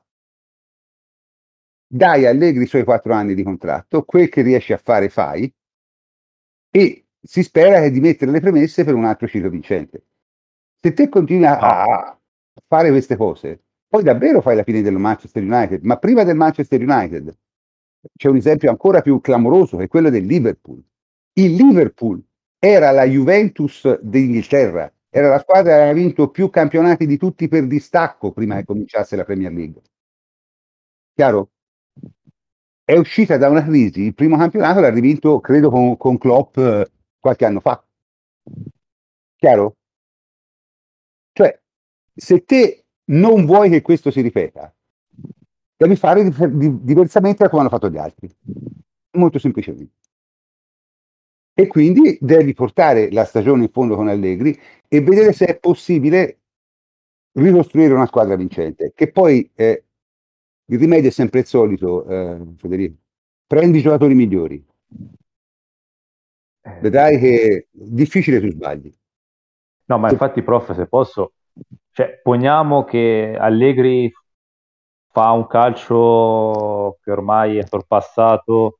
Ah, via. Ma non, secondo non, me, non dire, no, non diciamo, dico, dico, dico, poniamo, poniamo anche questo, però anche se domani decidesse di fare un calcio super moderno, fantascientifico, abbiamo dei giocatori che effettivamente diventa difficile, perché anche ieri abbiamo visto giocatori come McKenny che stoppano un pallone a, alla, all'area di, sul limite dell'area di rigore e finisce a centrocampo, oppure cioè, anche gli, gli errori dei, dei, nostri giocatori a livello di tecnica individuale sono tanti. Sono, abbiamo, secondo me, un eh, sacco sì. di giocatori, come po- può essere anche lo stesso McKenny, che preso individualmente ha le sue, le sue qualità, eh, come può essere anche Rabiot, che ha i suoi difetti, ma anche le sue qualità, che in una Juventus molto più forte, come poteva essere quella di 4-5 anni fa, quella dell'ultimo eh, ciclo eh, di Allegri, avrebbero potuto eh, dire, avrebbero potuto fare una figura molto migliore perché messi in un contesto che li avrebbe aiutati perché avrebbero avuto a fianco Pjanic, Kedira,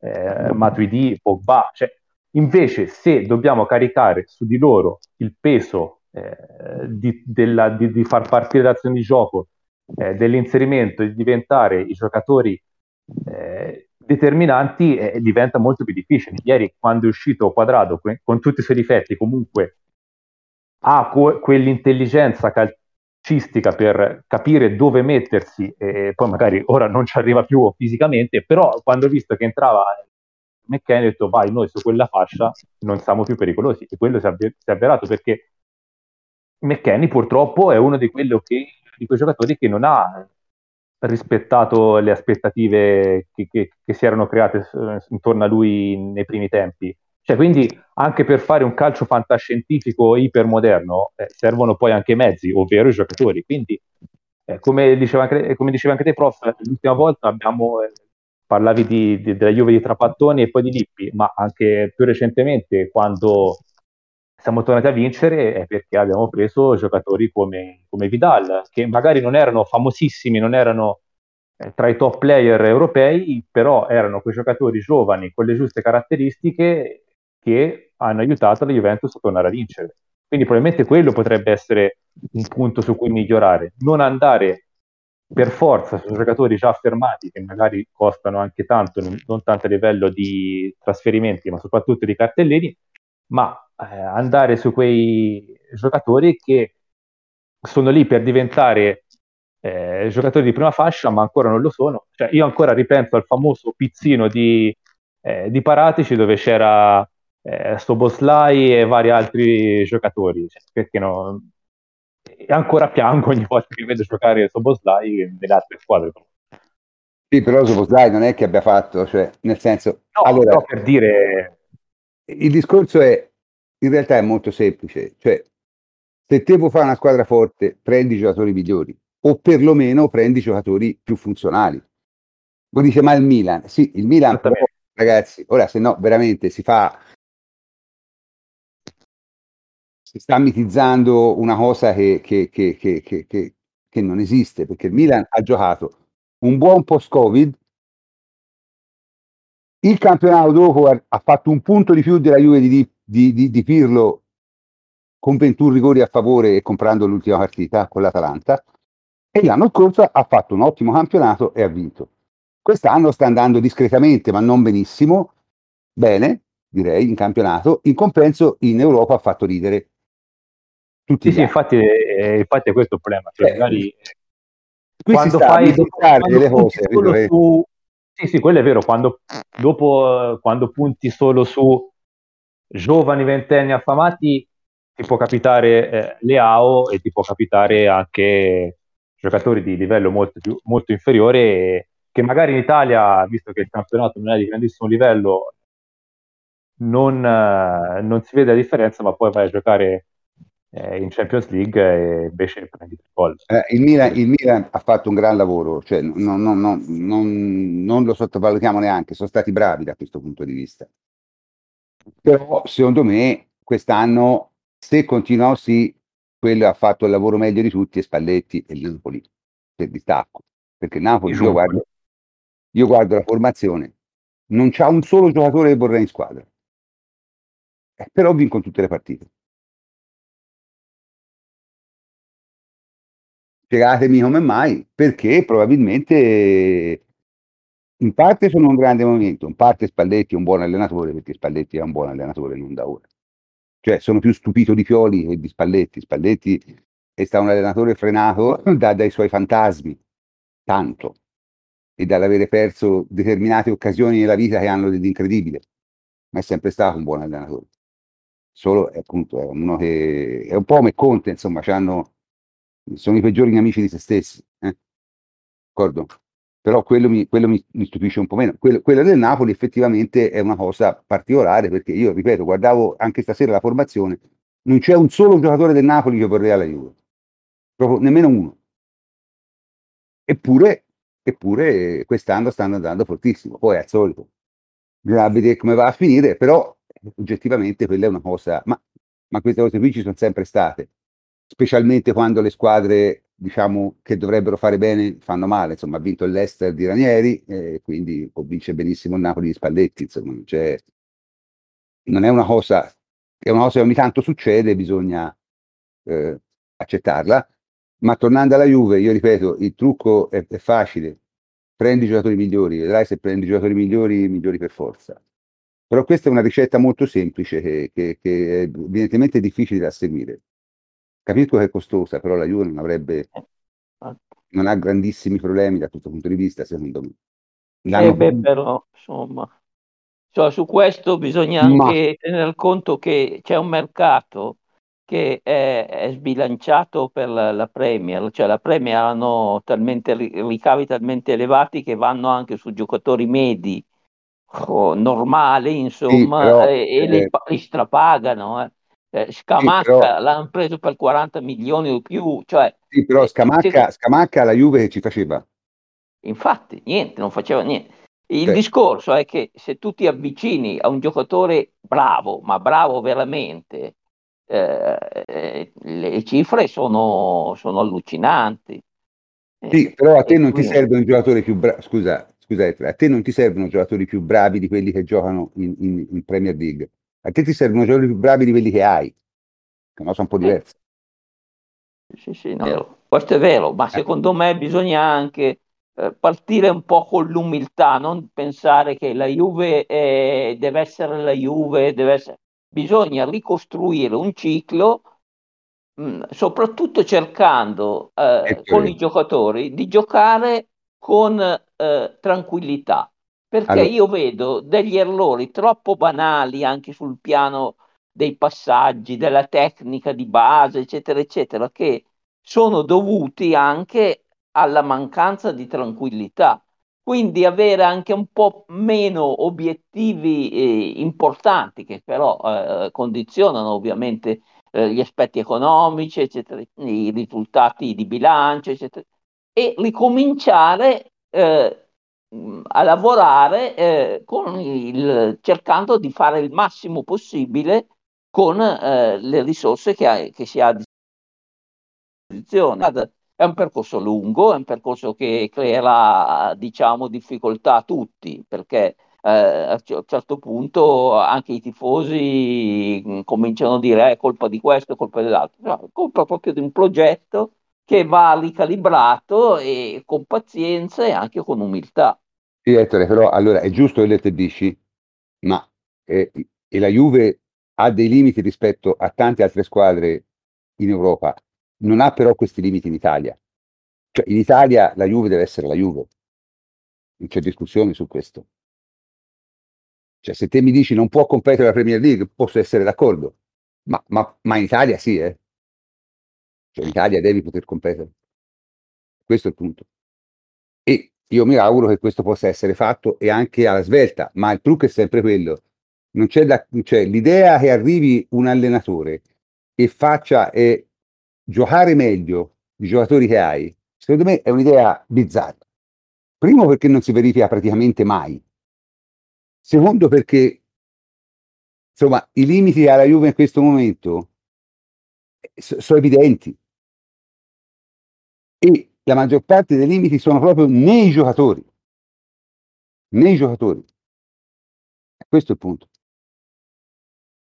Io eh, continuo a vederla così, non riesco a vederla in modo diverso, perché che, che vi devo dire? Cioè, sarà il fatto appunto che, che, che osservo il calcio a molti anni, ma io non credo che esistano alchimie che facciano diventare Sandro e Quadrado due giocatori di calcio, se non lo sono più o possano rigenerare Bonucci se ha, 30, se ha 35 anni. Questo è vero, però, non però esistono. vedere, molto semplicemente. vedere, sì, sì, vedere Vlaovic che fa degli errori così, vedere Locatelli che non Vlaovic, fa Vlaovic ha sempre fatto questi errori, li faceva anche alla Fiorentina. Quello di lanciare contropiedi, perché quando si gira non sa passare la palla al centro, lo faceva anche alla Fiorentina. Locatelli, l'idea che Locatelli fosse un giocatore di livello fantastico. Fa ridere. Locatelli è un ottimo centrocampista che nella Juve ideale sarebbe la prima riserva. Chiaro? Nella Juve ideale che io ho in mente sarebbe la prima riserva. Ah, Quindi è chiaro che se te hai questo materiale qui è un problema. Poi Vlaovic secondo me a fine campionato poi i gol, 20 gol li fa, eh, perché è comunque quel giocatore lì, è un bomber, ma quei, quei, difetti lì che noi vediamo ora lui li ha sempre avuti, li aveva anche la Fiorentina. Solo che siccome la Fiorentina vedevi una partita ogni 5 e spesso quelle giocava bene, non si notavano. Mi ricordo l'anno che dei 21 gol lui fece il primo quarto di stagione e faceva schifo, forse anche peggio di ora. Poi entrò in forma, gli scattò qualcosa e cominciò a segnarmi un pazzo. I bomber sono così, e lui è un bomber, che non è altro, eh. Lui è un bomber. Milik è un attaccante. Vlaovic è un bomber. Chiaro? E la differenza mi sembra sul campo si vede anche piuttosto bene. Eh, non... Secondo Però, me... Sì? Se giocassero con più tranqu- tranquillità, eh, secondo me potrebbero fare un po' meglio tutti. C'è una tensione e, e un problema anche mentale che vedo, perché eh, non, eh, non, sono sereni, non riflettono, non, non, giocano tecnicamente, non dico che siano in Italia, probabilmente c'è, c'è, qualcosa che non va nel, nella gestione del giocatore, ma non per la colpa de, dell'allenatore, del preparatore, ma proprio del fatto che non sono tranquilli, che si sentono troppo investiti dall'obiettivo assoluto e quindi giocano, secondo me, peggio questo, rispetto a quello che potrebbero dare. Darsi, io, io ritengo che semplicemente siano dei giocatori con, con delle caratteristiche e queste caratteristiche a volte sono positive, a volte sono eh, meno positive. Tutto qua. E, e l'esempio di Vlaovic è ottimo, perché mi sembra la differenza tra Vlaovic e Milik si sia vista in queste partite. Poi Vlaovic, io sono contento che l'abbiano preso, perché è un, è un giocatore che segna a tutti i modi e ha un gran senso del gol. Ma se ti aspetti che Vlaovic non sbagli mai un passaggio a centrocampo, eh, hai preso il giocatore sbagliato. Devi prendere Zeco, o se volevi un giocatore non sbagliava mai un passaggio a centrocampo. Chiaro? A parte l'età, dico, un giocatore come Zeco. Perché Vlaovic quei passaggi lì li sbaglierà spesso. Perché eh, non ha quelle caratteristiche. È un giocatore che deve andare in avanti, non di lato. Chiaro? Perché Vlaovic ha fatto un errore sul secondo gol del Milan che perché noi li vogliamo bene, ma è un errore madornale, eh? È madornale. Cioè è scritto nel manuale del calcio, cioè quel passaggio lì non esiste nel manuale del calcio. Perché apri il contropiede agli avversari, cosa che è puntualmente successa. O Bonucci ci ha messo del suo non facendo fallo, anche quella è una cosa inspiegabile se non con, diciamo, purtroppo la, la, la, Non c'è arrivato. ma no, se voleva lo fermava, insomma, è che, è che purtroppo il tempo passa per tutti. Sì, sì, appunto, non c'è arrivato che eh, fisicamente. No, c'è arrivato, non l'ha voluto fare, semplicemente, non so perché, ma era lì, volendo lo butta giù. E... Avevo paura di pigliare il rosso, ma che ne so. Ma il nostro era a centrocampo. Quello. Eh, ma è che quello che fa lui, vedrai, si spiega solo così, oppure è rincoglionito, cosa che può benissimo essere vera. Vabbè, dai, ci siamo divertiti, abbiamo parlato un sacco di, di- di queste cose, mi sembra abbiamo sviscerato eh, tutto quanto. Te Tommaso volevi dire qualcosa che prima ti ho tolto la parola, ma perché la discussione era, sta, si No, stava no, vabbè, ma ci mancherebbe, prof, figurati. No, penso abbiamo esaurito tutti gli argomenti, ha detto tutto anche sotto diversi punti di vista o pareri personali, quindi ci sta. No, vabbè. Ok, bene ragazzi. Eh, direi che si può chiudere la trasmissione anche stasera. Speriamo che la prossima sia un po' più allegra. No- non ho grande ottimismo eh, in questo caso, ma è, diciamo, è dall'inizio di quest'anno che non sono molto ottimista, però eh, magari per una volta sarò smentito. E comincio a salutare tutti i miei complici a partire da Ettore Gatti. Ciao Ettore. Ciao prof e, e grazie a tutti gli ascoltatori. Federico Ianco, ciao Federico. Ciao, prof, alla prossima. Mario Correnti, ciao Mario. Buonanotte a tutti. Michele Giliberti, ciao Michele. Grazie per la seduta di psicanalisi e alla prossima. Ciao. Il grande Mirko Marletta, ciao Mirko. Ciao prof, buonanotte a tutti. Ma ce lo facciamo il podcast di moto, non ti preoccupare. sono- Vai. E Tommaso Nevi, ciao Tommaso. Ciao prof, eh, alla prossima, sperando di parlare in toni un pochino più allegri. Sarà difficile, però insomma ci, ci speriamo tutti. Io sono il professor Cantor e, e vi saluto. Ci sentiamo la prossima volta. Buonanotte a tutti.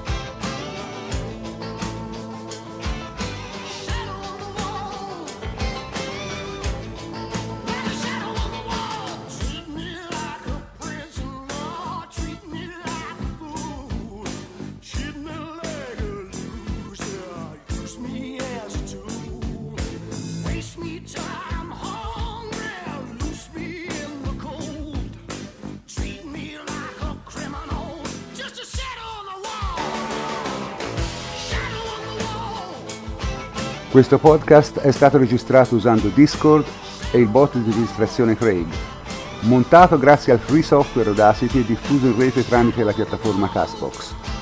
La sigla iniziale e finale è Shadows on the Wall di Mike Oldfield. Un grazie come sempre a tutta la redazione di Shadows.